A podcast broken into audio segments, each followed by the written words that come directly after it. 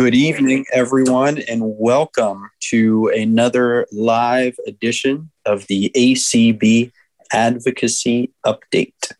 My name is Clark Rachfal. I'm the Director of Advocacy and Governmental Affairs for the American Council of the Blind, and I'm joined by my colleague and co host. I am Swatha Nandakumar, um, ACB's Advocacy and Outreach Specialist.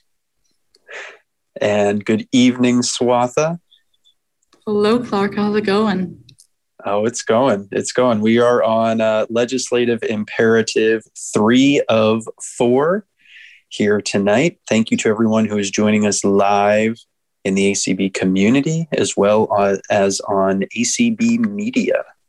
Um, unfortunately, thanks to the, the great work of our host Belinda and our streamer Katie, and everyone at ACB Media, this will be archived and podcasted.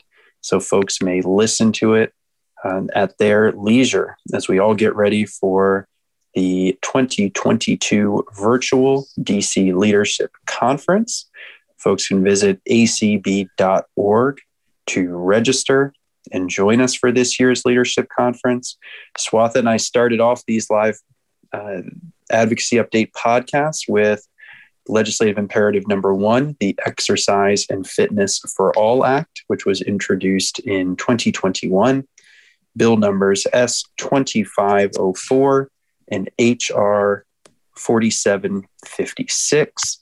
And we're asking all of our members and friends to contact their members of Congress and urge them to co sponsor the bipartisan Exercise and Fitness for All Act. Last night, our second imperative, we talked about the Medical Device Non Visual Accessibility Act.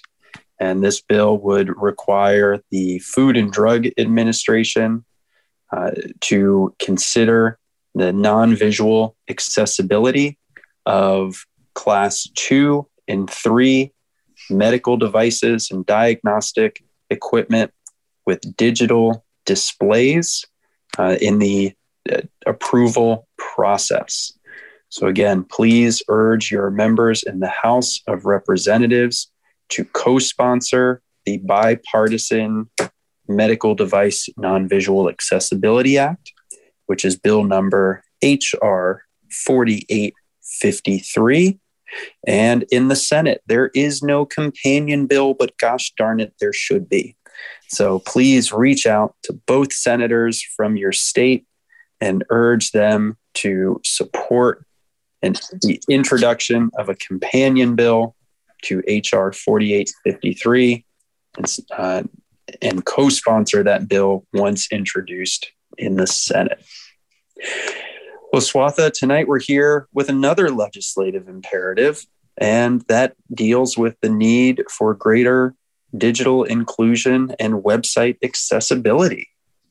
Yeah. So the website, the Website and Application Accessibility Act.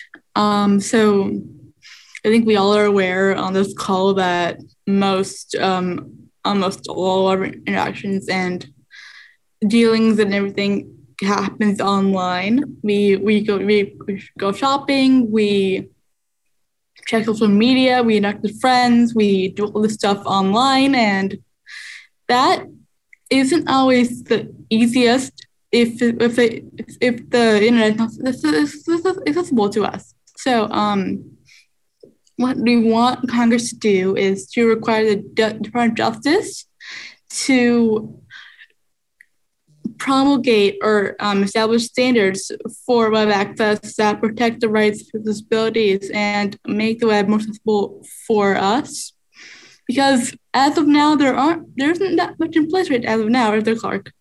Say that again, Swatha. So, there, like as of now, there is not much by way of regulation or um kind of policy around web access, is there, Clark? Yeah, and, and thank you. Um, you know, it's uh, it's a bit of a mixed bag. So when we think about the Americans with Disabilities Act that was passed in 1990, um, really what was the internet at that time?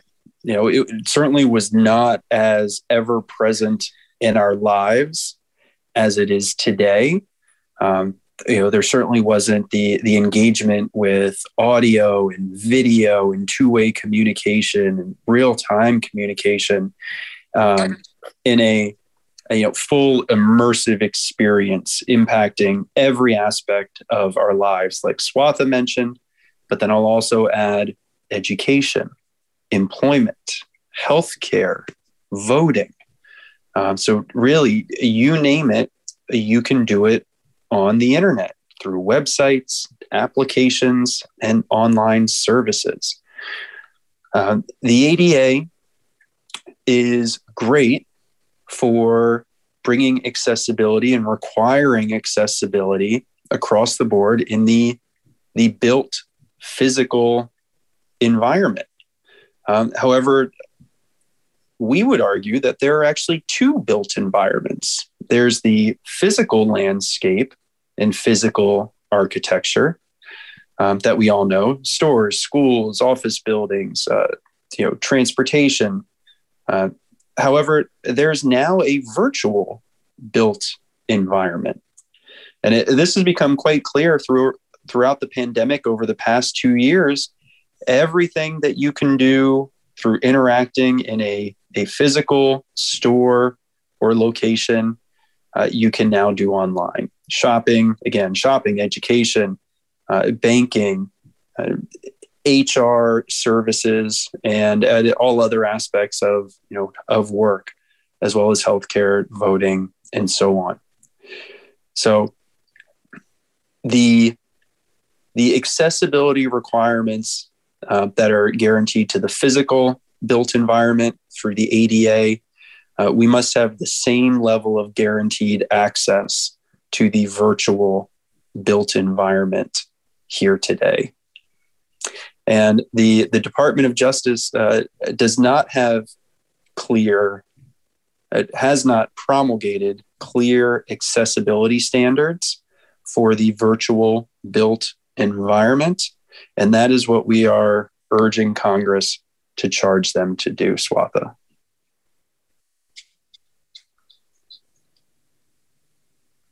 So what what would this look like?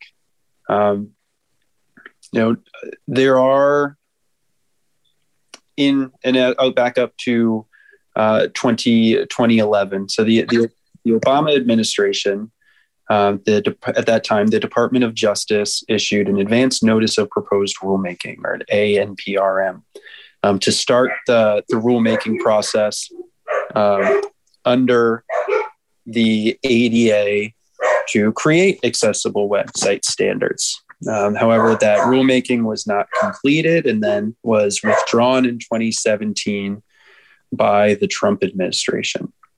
So it is possible that the the current administration, uh, the current Department of Justice, starts a rulemaking again. Um, this would be limited to the the current authority of the Department of Justice, um, however, there are there are some issues with that. You know, there are court jurisdictions around the country that have interpreted the application of the Americans with Disabilities Act um, to websites in the online space differently. So, depending on the part of the country you're in, some jurisdictions say yes, the ADA applies to the internet and websites must be accessible. There are other parts of the country that say, well, the ADA applies to physical places of public accommodation, and there needs to be a link or a nexus between the online space and the physical space. And if there's a connection between the online space and the physical space, say, for example, um, ordering something from a store or pharmacy and then going in person to pick it up or have it delivered. You know, then there's a nexus between the two, and uh, the online space is acting as a digital storefront and it must be accessible. And then there are other parts of the country that just flat out say um, the ADA doesn't cover the internet or doesn't cover websites. And I'm looking at you, the 11th Circuit, Florida, Georgia, uh, Mississippi, and Alabama. Um, mm-hmm. So even if the DOJ, the Department of Justice, uses their existing authority, the authority that we believe they have, and that through public statements, um, friend of the court filings, and letters to Congress, they have stated that they have. Um, there could be parts of the country that say uh, this these standards uh, are without merit. You don't have the power to do this. Uh, therefore, we're not going to listen to you. Um, it could also still set up the, the, the pending situation we find ourselves in now that with different parts of the country ruling differently, um, we could be one appeal f- away from the Supreme Court ruling on this decision and potentially saying that the ADA does not cover the internet. So this is why we believe it's important for Congress to act on this issue, for Congress to give clear guidance to uh, the Department of Justice.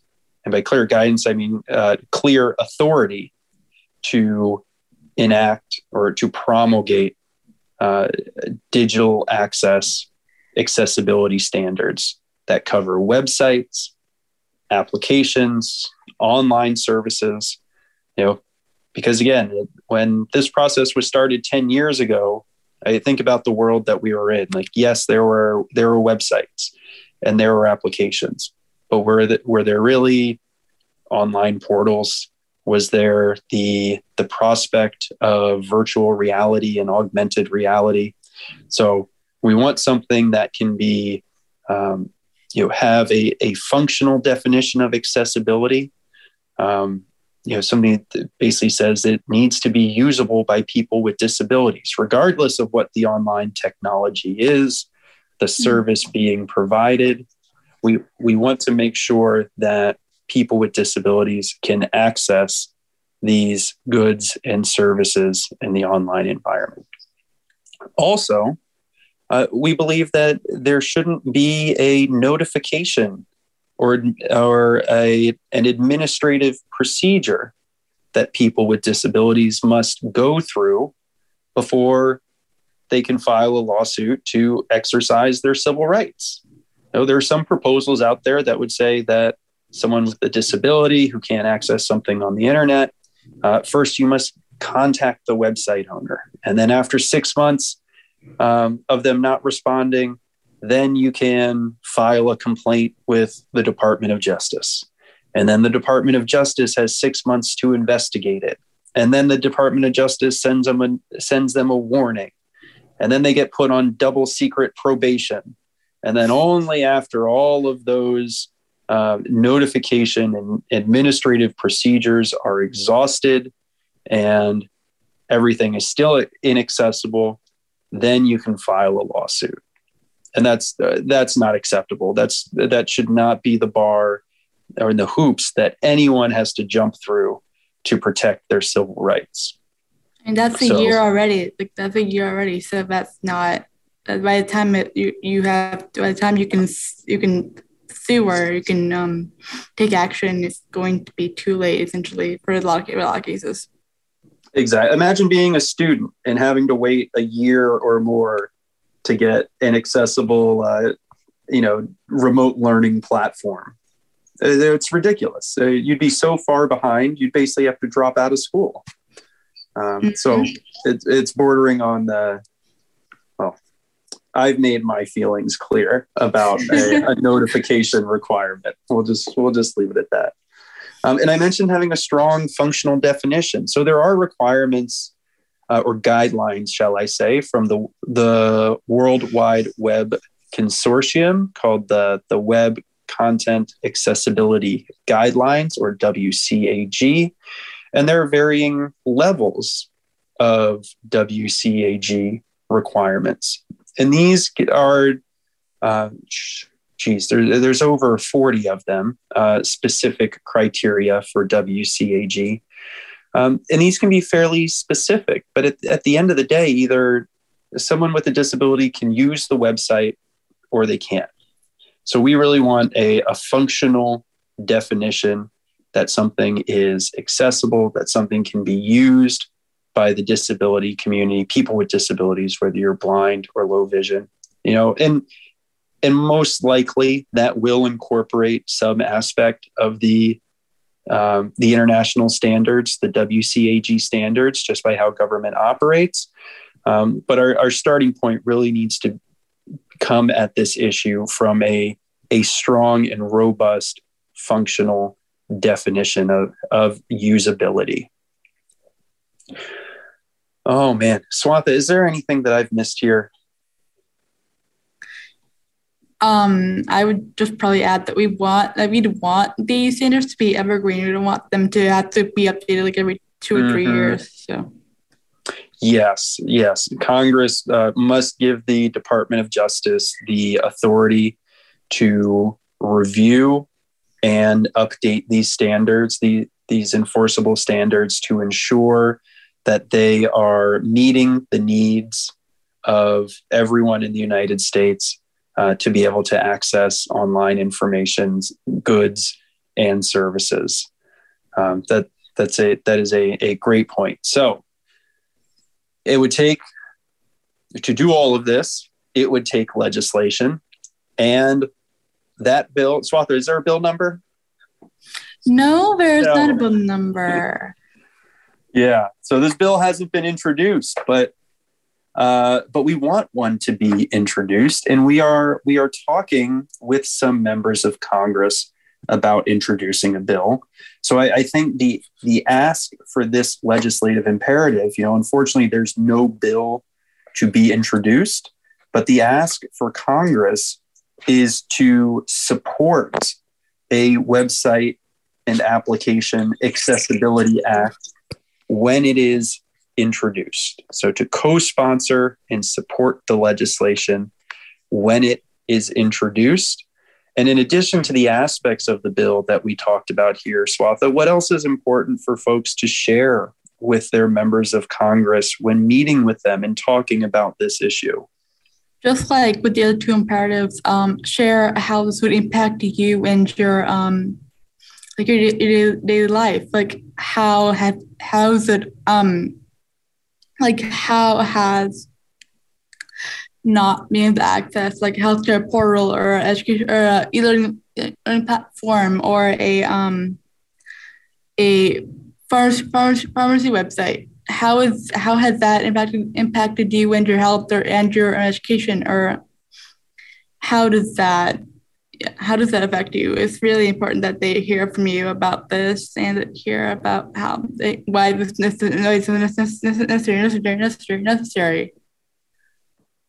Yes, I, I I know that everyone here listening tonight, as well as those who will listen to the podcast, and everyone who will participate in the Hill meetings, has uh, an infinite number of stories they can share about the inaccessibility of websites or mobile apps, uh, whether it is for oh, I don't know, say say there's a uh, an event registration service. Um, we'll call it Eventbrite that is inaccessible to people using screen readers, or um, what if there was a a patient portal um, called Epic or Cerner that didn't allow you to access your medical records or read your doctor's notes or complete a telehealth uh, visit. Or it could be your local Department of Transportation that has an inaccessible uh, paratransit website or public transportation information. Uh, there, there's numerous examples of, that our students interact with, that our parents uh, interact with when trying to help students, um, whether it's in the local community, trying to purchase from stores, or restaurants, um, or even interacting with payroll and HR, um, third party software that we use every day in the workplace. Uh, these are the compelling stories that will help to express the breadth and scope of this issue and certainly how everything has been forced onto the internet over the past two years with the pandemic. Uh, and the reason I say that it's important to demonstrate the breadth and the scope is because there might be a question of, well, can't the Department of Justice just take an enforcement action right now? And that's that's basically what's happening. The Department of Justice is taking individual enforcement actions against individual uh, website operators. But that's something that would never have been done uh, when dealing with the physical built environment. You know, the enforcement agents from the Department of Justice wouldn't have gone down Main Street knocking on every door with their compass, protractor, and ruler, uh, measuring to see if everything was accessible. They created uh, enforcement standards and that it applied to all stores. You know, I, obviously, few exceptions, right? But it, it applied to the entire physical built environment, and that's what we need on the on the internet.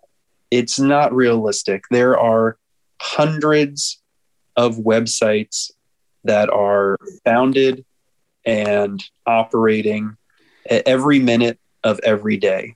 There are hundreds of new websites.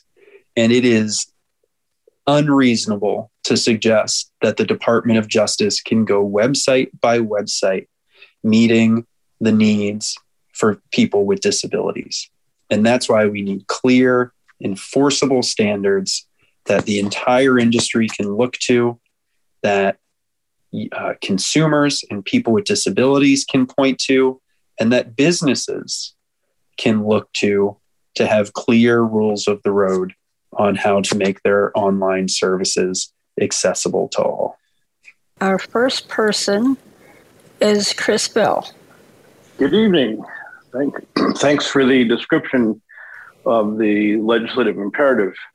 So, to me, the straightforward way to explain this imperative is that it is a call for a comprehensive national standard that all websites, all internet platforms, all apps, and anything posted on them be accessible to and usable by people with disabilities.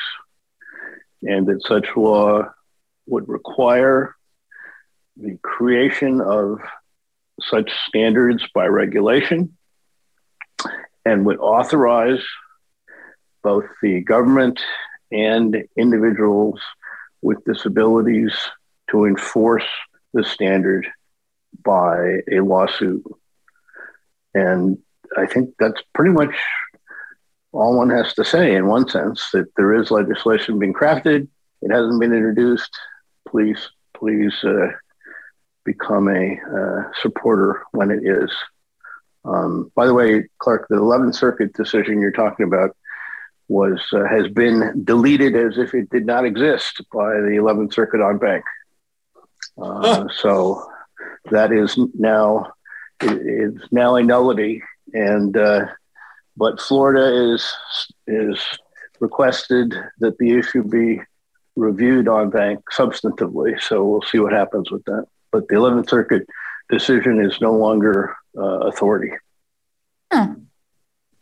That's great. Thank you, Chris. And but yep. that also that still underscores uh, the need for uh, Congress to provide clear authority to the federal government in this space, um, so that we don't have to rely on uh, court decisions and appeals for jurisdiction.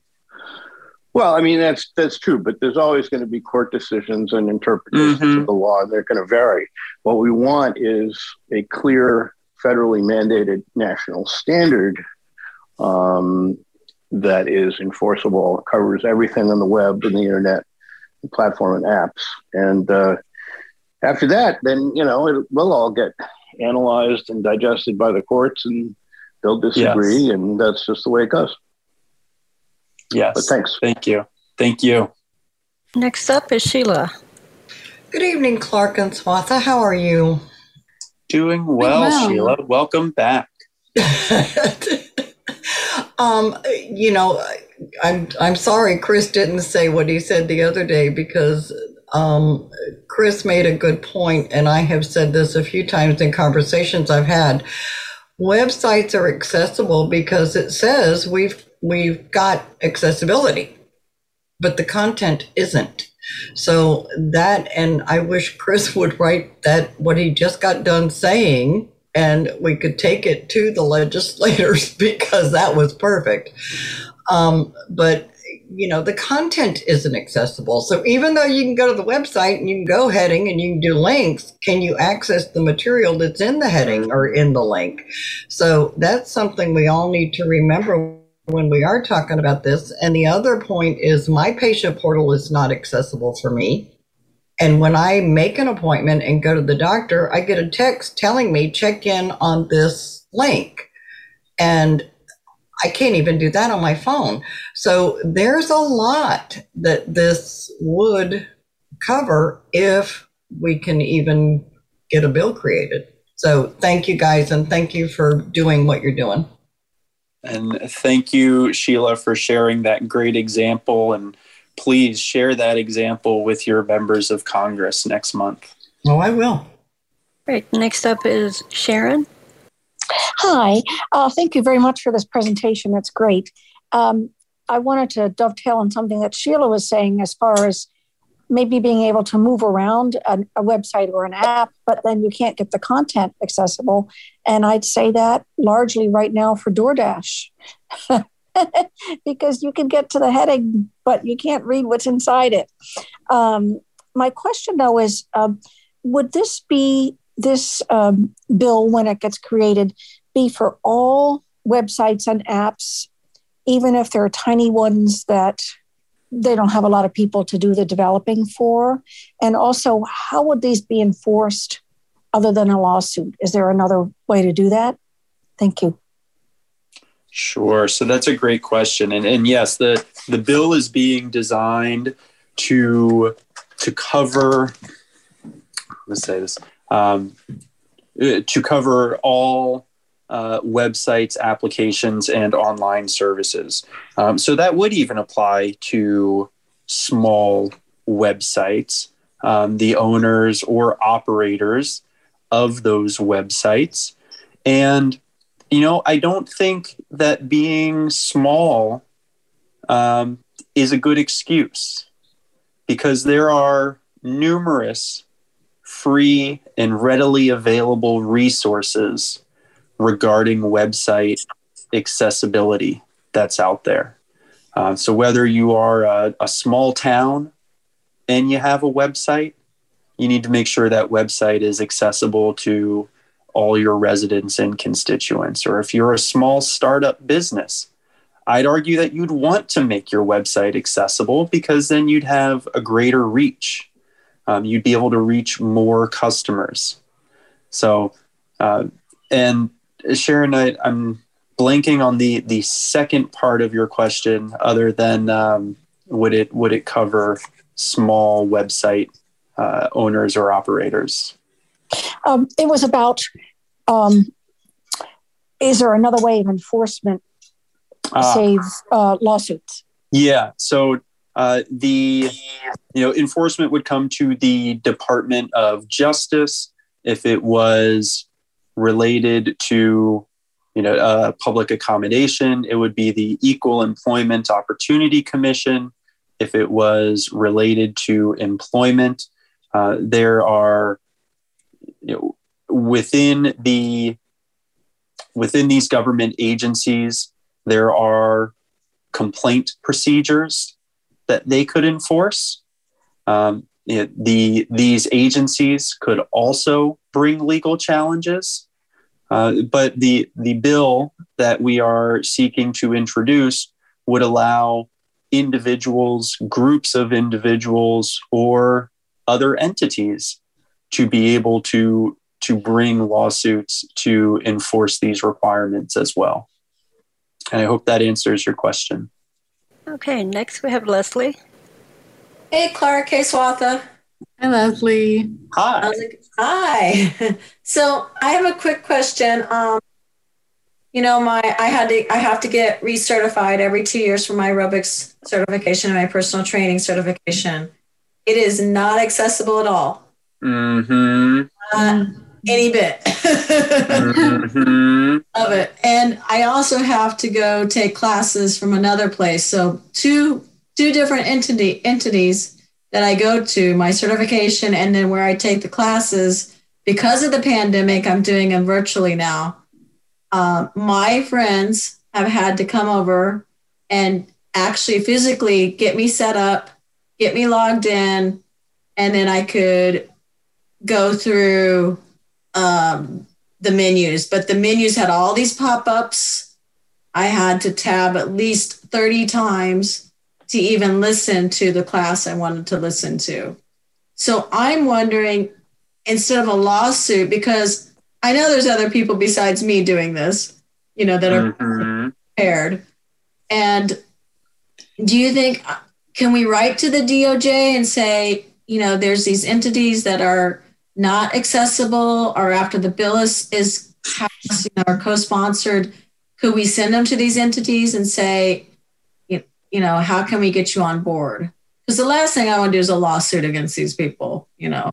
So, a, a couple things, Leslie. A, thank you so much for that example. And I hope you share that example with your members of Congress uh, because whether it is certification, um, continuing education, uh, aptitude tests in education, or the work environment, um, all of these tests and certification classes um, must be covered.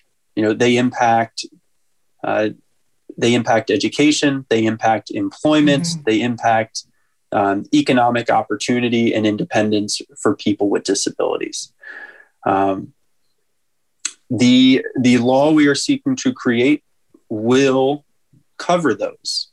Uh, had, and i'll say that there have been a number of lawsuits brought regarding um, the accessibility of training programs and certification and, and aptitude courses. Uh, So whether that's the uh, a a learning course to prepare for uh, law school or for the bar exam um, is yeah to prepare for law school or uh, to take the bar exam. Uh, The, these are things that have been adjudicated.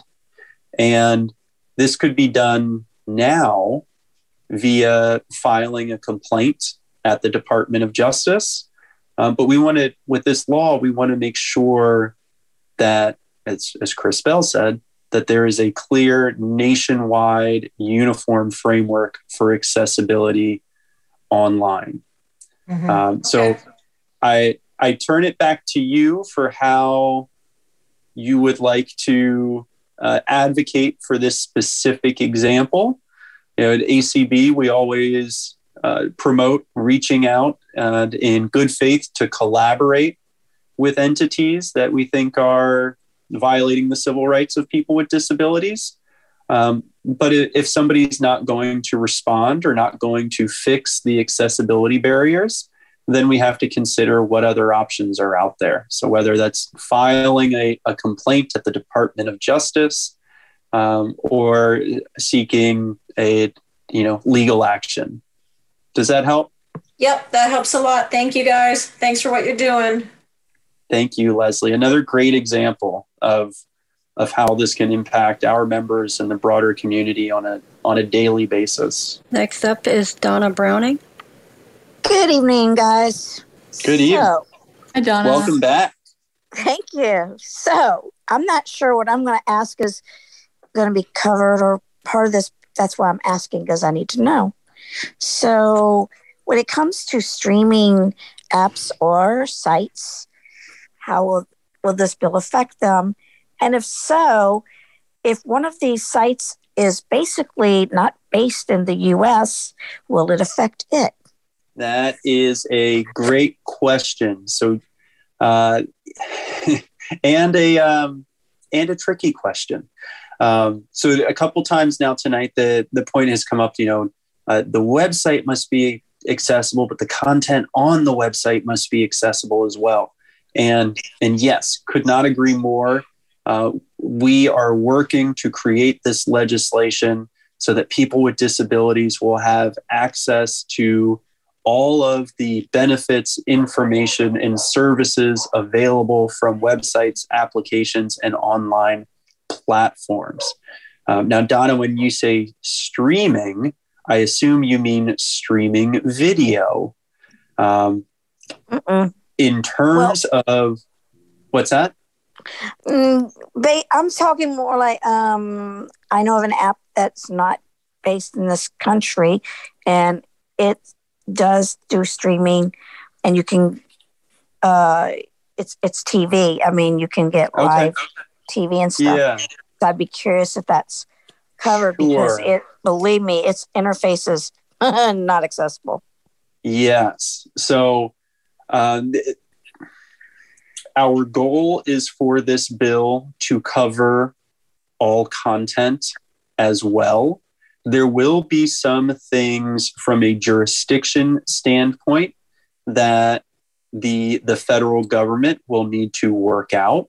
Um, so, for example, the Federal Communications Commission has jurisdiction over broadcast, cable, satellite, TV, and that's where we have our audio description requirements and our accessible user interface requirements. Uh, but the FCC does have the authority to ex- extend um, closed captioning requirements from uh, broadcast and cable to online video. So, uh, whether how the DOJ or how the federal government does it, uh, you know, we're not going to to prescribe to them, but it could be a situation where the Department of Justice, in consultation or working with the Federal Communications Commission, requires uh, the the websites and applications providing streaming content to be accessible as well. And then to the point about uh, a company being based internationally, uh, that's a, a, potential barrier because the you know the U.S. jurisdiction only goes so far. But I'd say if that company wanted to do business and provide their service in the United States, then they would need to comply with our laws and regulations. Yeah, this particular um, app, um, they don't even have closed captioning on it. It has no audio description, no closed mm-hmm. captioning. It is bare bones. yeah. Um, it it it borders on the line that it might not even be completely legal. Let's just say, but I just have to ask because if uh, you know this law came about and I'd be able to say to them, by the way, you know, yep. it might it might make them do things a little more, you know, make make them do things that are a little more a lot more accessible, but also maybe legal. But uh, if, if that is yeah. the case, but well, yeah. I'd I'd stick with legal services when when giving our examples to our members of Congress. Yeah, but um, this one is very cheap.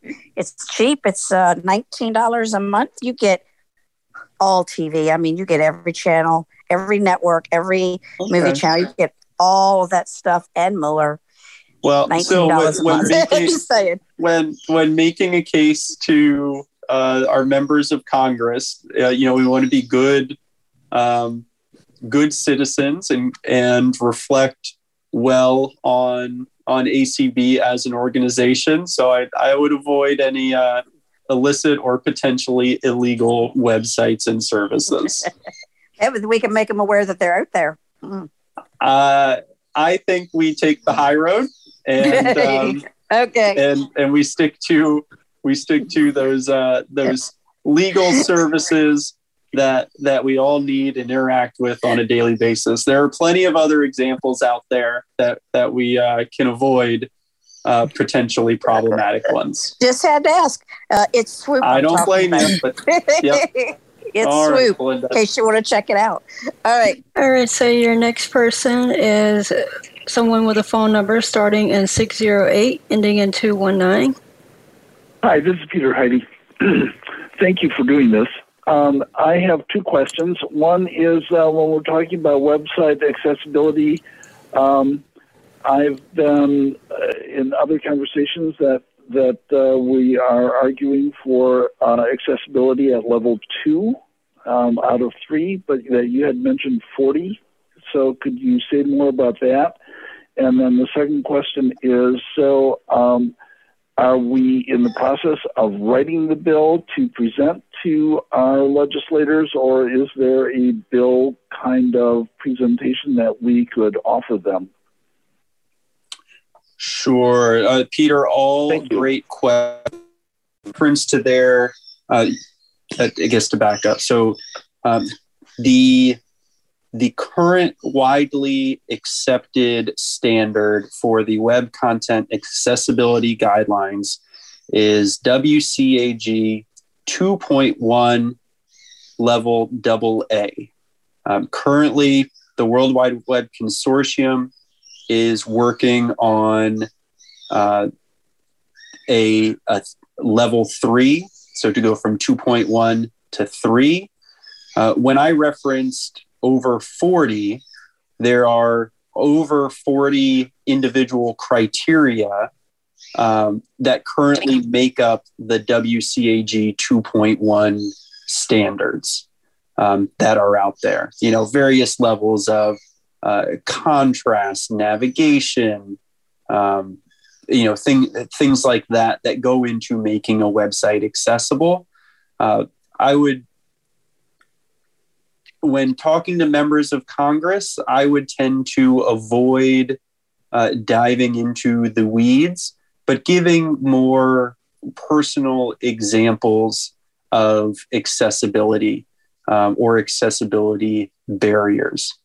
Um, also, the the WCAG standards can be pretty prescriptive and don't necessarily uh, reflect the usability of a website. You know, they're, they're good for engineering and website website designers to look toward, uh, but certainly for our uh, members of Congress, uh, we really want to stress the the usability of of websites and being able to interact with them, have access to the content. Uh, as while we're navigating around, as many folks have said, and to have all of the benefits and access all the same features and functions um, to have the full experience that that has that everyone else has. To your question about the bill specifics um, there is an effort underway to draft this legislation. Um, it has it is not in a position where the bill content itself is ready to be shared with um, you know broad mem- members of Congress. Uh, but the the underlying principles of the bill are and why the bill is necessary is what's important to share with our members of Congress. That we enter, we in- encounter accessibility barriers on a daily basis. That inaccessibility is rampant in the online environment on websites, applications, online portals, and services, and that legislation is needed to create a, a uniform national framework for website and application accessibility. Gosh, Chris Bell's rubbing off on me. I can hear it in my voice. there there are worse things. I mean, thank you for that, Peter. Uh, uh, next, right. we have someone with a phone number starting with 469, 469 ending in 352. This is Mary Witherspoon from Dallas. Hey, Mary. Hello. Is- Hi there. We can hear you. Hi. Okay, great. I have an example of a website that created a pain point for me and I believe it would create a pain point for my congressperson as well. When I went to my county's election website to get information, the list of polling centers for the elections is in a PDF format that is not accessible. So that means I couldn't vote for somebody who is running um, for reelection. And so that's a pain point for me. That's a pain point for a member of the House of Representatives as well. So I'm assuming that inaccessible PDFs is covered within this potential bill as well. Uh, Mary, that is a, a prime example to share with your your members of Congress. Swatha, what do you think of that example that Mary just shared? Yes, very relevant, and they would really pre- appreciate that, especially in this case. Um, yeah, and Clark, I if I'm wrong, I do believe that this bill would cover PDFs and documents that are accessible. Yes. Yes, uh, that is that is very important information um, that you are trying to access from your uh, your county board of elections. so that that information is is uh, highly pertinent to the purpose of that website, and we are trying to craft legislation to get to exactly that sort of problem. So, Mary, please, I, I hope you join ACB of Texas as they are uh, scheduling their Hill meetings and lining up meetings with their members of Congress so that you are available to share that story and that experience with your senators and with your representative. I'm signed up. So thank you guys. Okay, next up is Donna Brown. Hello, good evening. So, um, as you may or may not know, I'm a retired school teacher, taught for 37 years, and some of the most inaccessible websites are education websites, especially for school age children.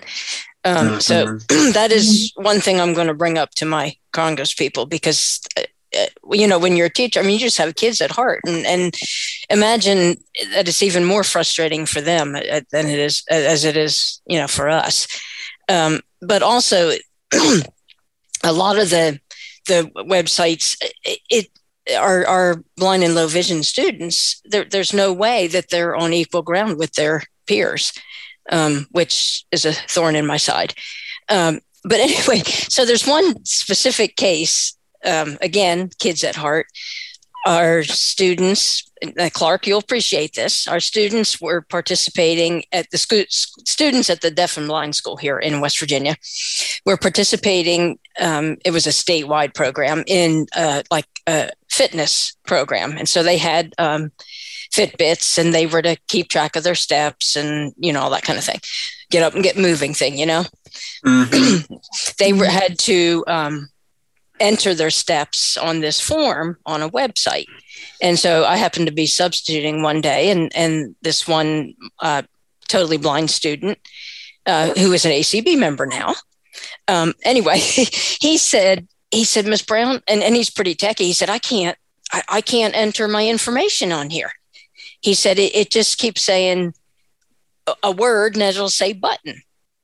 Well, it, anyway, long story short, it was it was a website I had never seen before. It was totally inaccessible, and yeah. he just eventually got so frustrated he dropped out of the program, and that broke my heart. I I just you know anyway that's an example I'm going to bring up to my Congress people too, because it kind of ties in with the other legislation, you know, the get, you know, or with get up and get absolutely. moving and fitness and, yeah, you know, absolutely. Yeah. That's so anyway, uh, that was, yeah, that, that was not a good ending to what could have been a good program for him. Oh. Thank you all. And uh, Donna, thank you for, for sharing that example and for the work that you do. Um, if if that story does not express the full need um, for this issue to be resolved, it, if that does not get garner support from our elected officials for them to know that children in their district or in their state are being left behind and being forced to drop out of programs uh, because simply a website is inaccessible. Um, that's that's really rough. So thank thank you for sharing that example, and I hope you do share that with with your senators there and, and representatives in West Virginia. I'm sure I will. You don't have to worry about that. Mm-hmm. All right, thank thank you guys. Thank, Thank you. you. I guess the one thing that I'll ask is if you know, we've heard some great examples of inaccessible uh, websites or online services, whether that was Leslie sharing her accreditation, um, you know, testing system, uh, Sheila talking about her health portal and accessing her health information and checking in uh, for medical appointments. Uh, Donna sharing the just now sharing the impact that inaccessibility can have on students in the educational setting, um, and even Donna Browning with her potentially dark web illicit websites and services. but I'm curious if uh, if if anyone else who hasn't shared an example has has one that they would like to share with uh, the rest of the group here before we sign off for the evening. And and Swatha, did I'll ask you the same thing. Have are there, are there inaccessible services that you've recently encountered?